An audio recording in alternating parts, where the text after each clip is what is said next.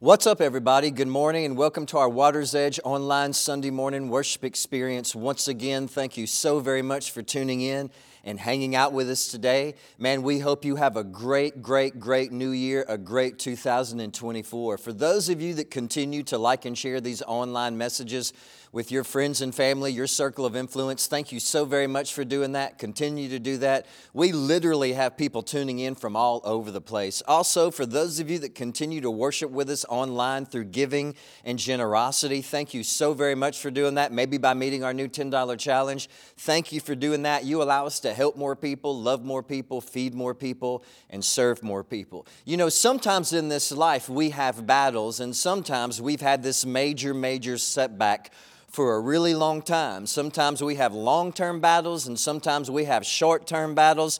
We can get over a short term battle very quickly, but sometimes these long term battles produce major setbacks in our life for a very long time. I've been fighting in my thoughts for a long time, it feels like. I've been fighting in my battle against this weakness. I've been fighting in my battle against this habit. I've been fighting in my battle against this pattern. I've been fighting in my battle against this addiction for a very long time.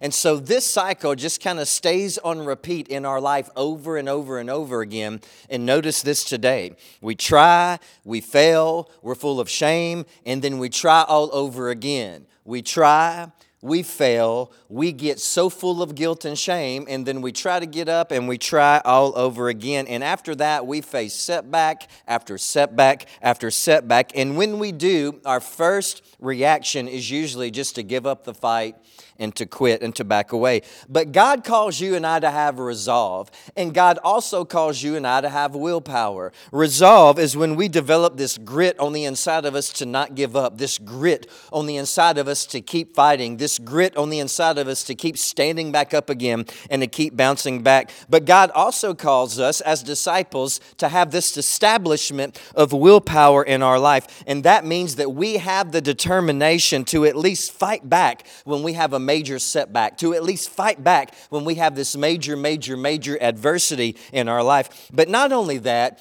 God calls us to have some resilience. Now, resilience is much different than resolve and willpower. And so, this is what resilience is. And notice this today, if you're still with me, say I'm still with you. Resilience is actually when we bounce back from a major life setback with speed and with strength.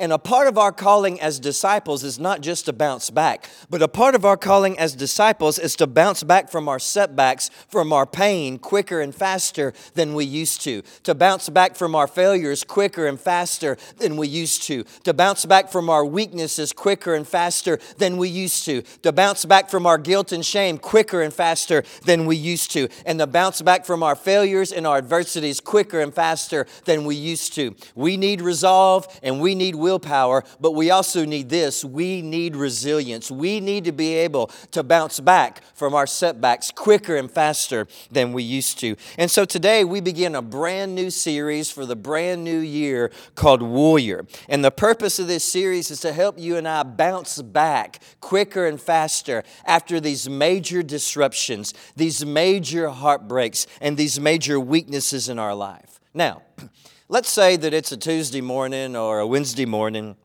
You turn on the news, you turn on KPLC, and the weatherman tells you that there's a major, major hurricane heading our way. It'll be here by the weekend, and by the time it hit landfall, it may be as big as a category three or a category four. We see all the charts, we see all the details, all the headlines. Here comes a hurricane. Well, what's your first reaction? Well, most of us who've lived here most of our lives know that our area floods very easily. Our power goes out very easily, and it stays out for a very long time. In fact, in most neighborhoods in southwest Louisiana, most of our power lines are above ground, not underground, and those poles fall down very dangerously, very quickly. And so, what do we do? Most of us, we make plans to evacuate. We want to get out of here until after the storm rolls through.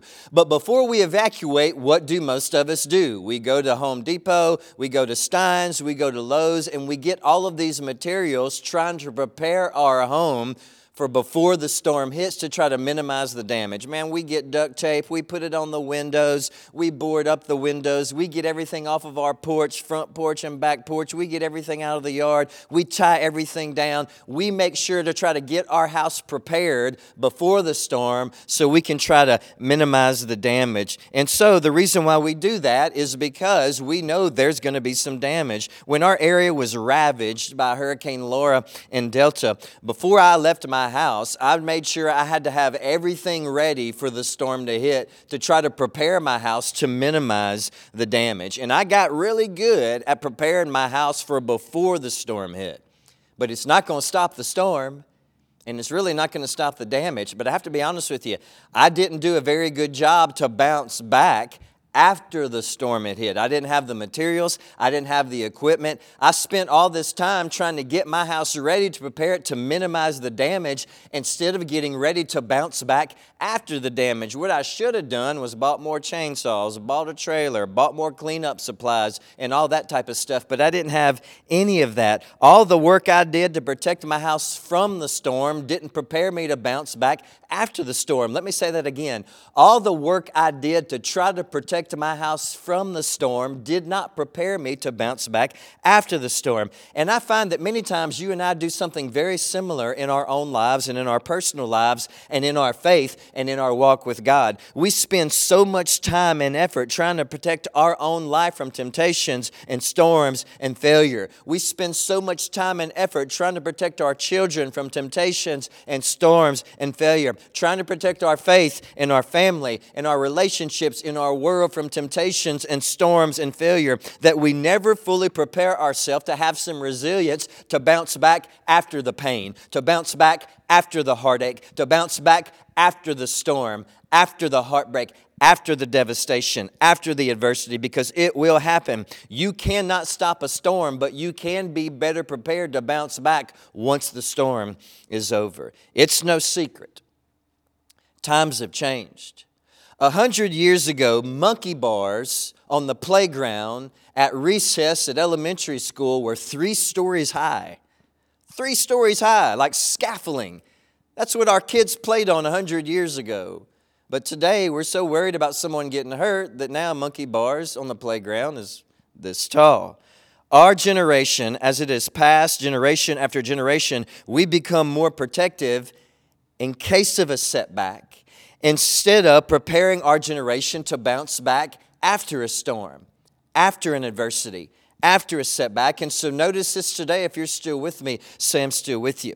One mistake we often make is trying to isolate ourselves from potential pain instead of preparing ourselves to defeat and deal with and bounce back from that pain. We spend so much time trying to protect our life from the pain instead of understanding it's going to happen and bouncing back with resilience quicker and faster than we used to once the pain strikes our life. I read a story the other day of a college baseball coach in Arizona, and he recruited this kid. In one practice, he was trying to teach this kid how to hit a breaking ball pitch, and the kid swung three times and he couldn't do it, and he threw the bat down. He goes, Man, I'm never going to get this. I quit. I can't do it. And the coach told him this. He goes, That's because if you want to learn how to hit a pitch like this, it doesn't take three swings, it takes over 3,000 swings. We have created a world where this generation gives up way too easily, and at times we all do. Resilience has declined a big time over the past couple of generations, mainly because we've allowed things to be done for us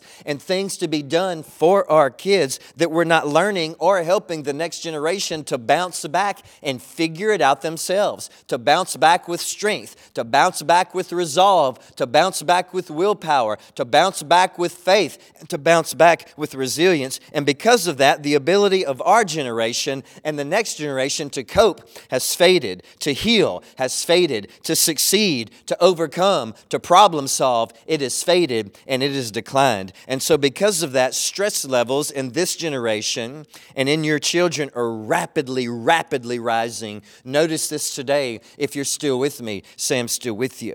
The average high school student today has the same levels of anxiety as a patient in the mental hospital in the 1950s. That's startling. The amount of anxiety that our teenagers are facing today is the same level of stress and anxiety that a mental patient in the hospital was experiencing in the 1950s. And studies tell us that it's all just getting worse. What's the conclusion? Life is way more stressful than this generation ever thought it would be. Our grandparents' generation was taught to look at life in this way. And notice this today I can decide where my life ends up. But our generation and the next generation has been taught to look at life like this. And notice this today life is too stressful to deal with, and I don't know what to do.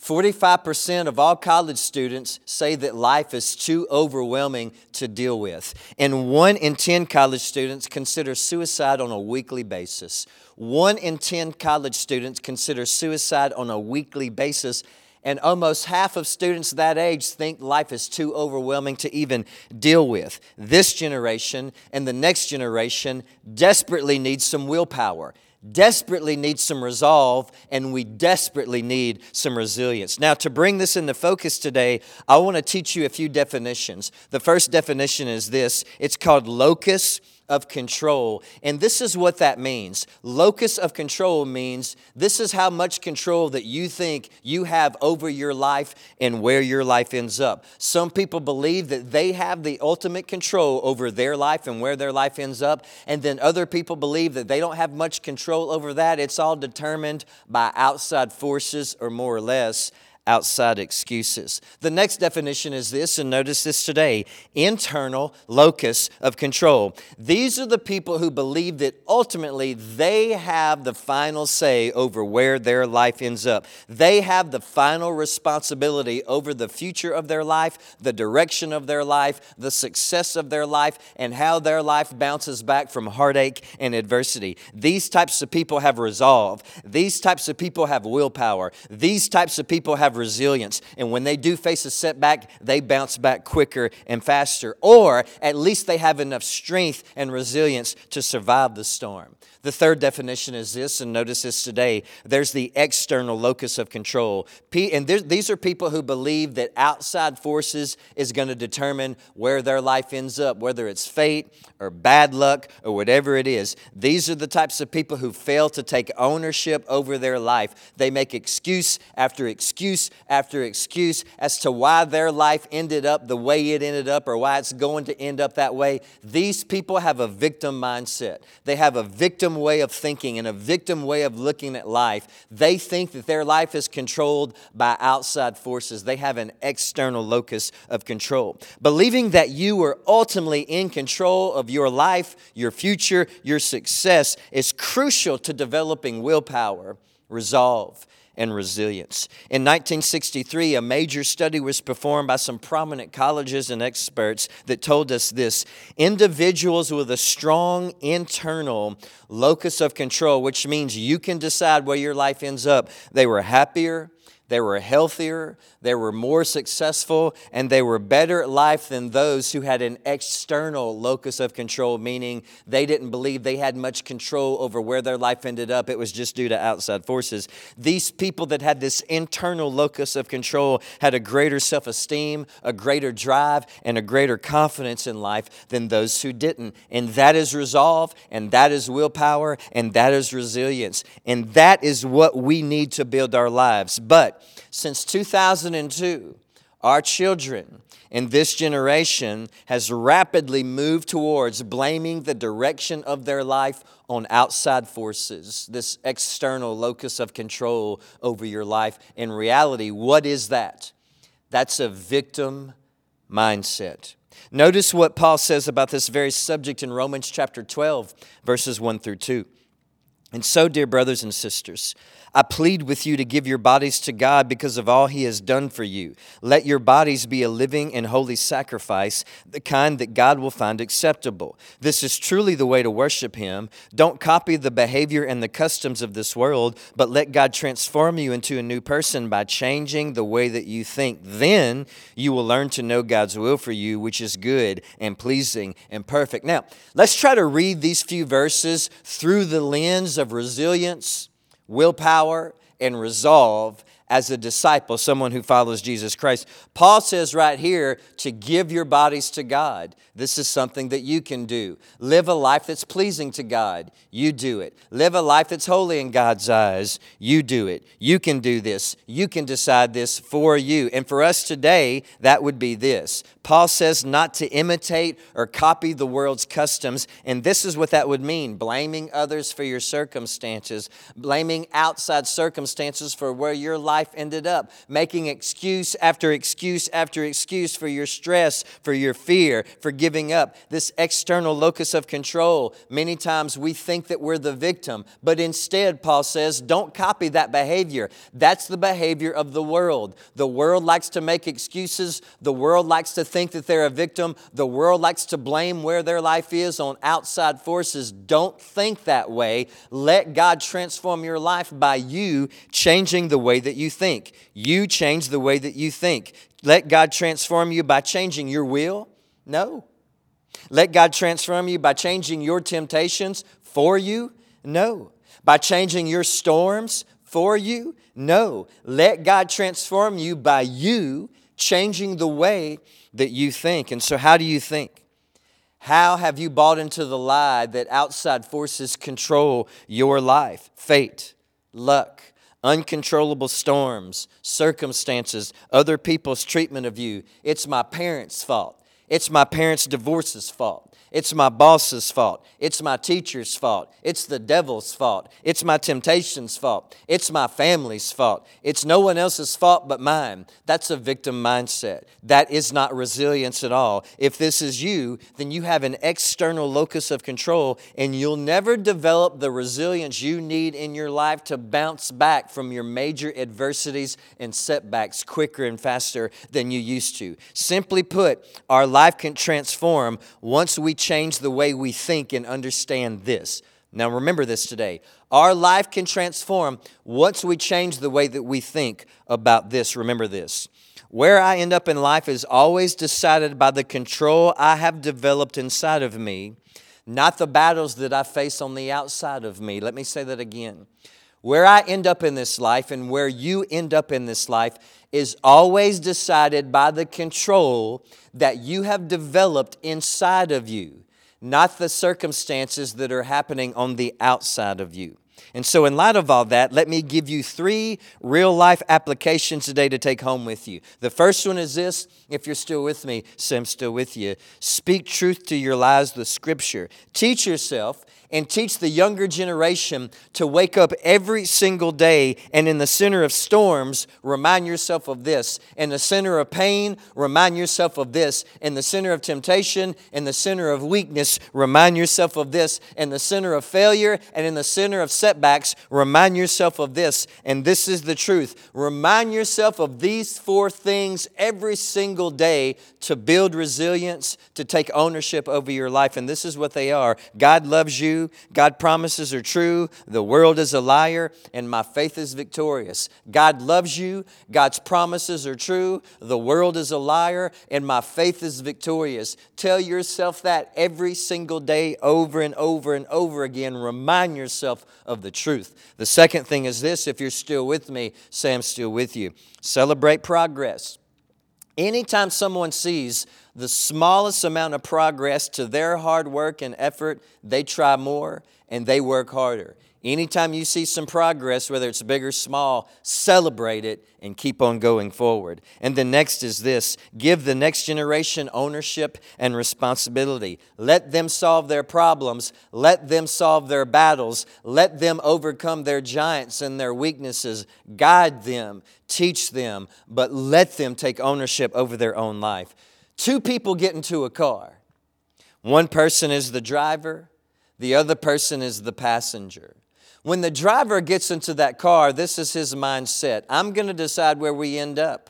I know the destination, I know the speed, I have the controls, I'm behind the steering wheel. I know how fast we're going to go. I know how long the trip is. I know where the destination is. I know what roads we're going to take. This is the mindset of the driver. When the passenger gets in the car, the passenger doesn't have to think about anything, but I just have to sit here, let someone else drive, and I will end up in my destination. Now, you have to understand something that in this life, If you ever want to have resilience to bounce back after your setbacks, then teach this generation and the next generation that as we go into the world, do not go into the world as passengers, but go into the world as drivers. You can decide where your life ends up. You can decide where your faith ends up. You can decide where your joy and where your future ends up. We all know the difference between a thermometer and a thermostat. A thermometer will tell you the temperature of a given area or a given room, and a thermometer changes with the temperature. If, if the temperature in a room is 75 degrees, the thermometer will move down to 75 degrees and read 75 degrees. If the temperature in that room becomes 68 degrees, then that thermometer is going to change to read 68 degrees. But that's not what a thermostat does. A thermostat changes the temperature. If it's 75 degrees in that room or area and you want to be 71 degrees, then you put that thermostat on 71 and that thermostat will change the temperature. Well, in this world, you have thermometers and you have thermostats. A thermometer type of person with a thermometer type of faith is someone that lets the world influence them. They don't change the world, they don't bounce back from their setbacks, they blame everything on outside forces and they let the world move them. A thermostat, on the other hand, is the type of person you're not going to let the world change you you're going to change your world. You're not going to make excuses. You're going to have resolve. You're not going to be a victim. You're going to have willpower. You're not going to lay down and give up. You're going to have some resilience and you're going to bounce back from your setbacks quicker and faster than you used to. This has been week one, part one of this series called Warrior. I hope it's helped you out. We cannot wait to see you back next week. We hope you have a wonderful week. Now, stay tuned for an amazing time of worship with the amazing Water's Edge worship team. We love you all.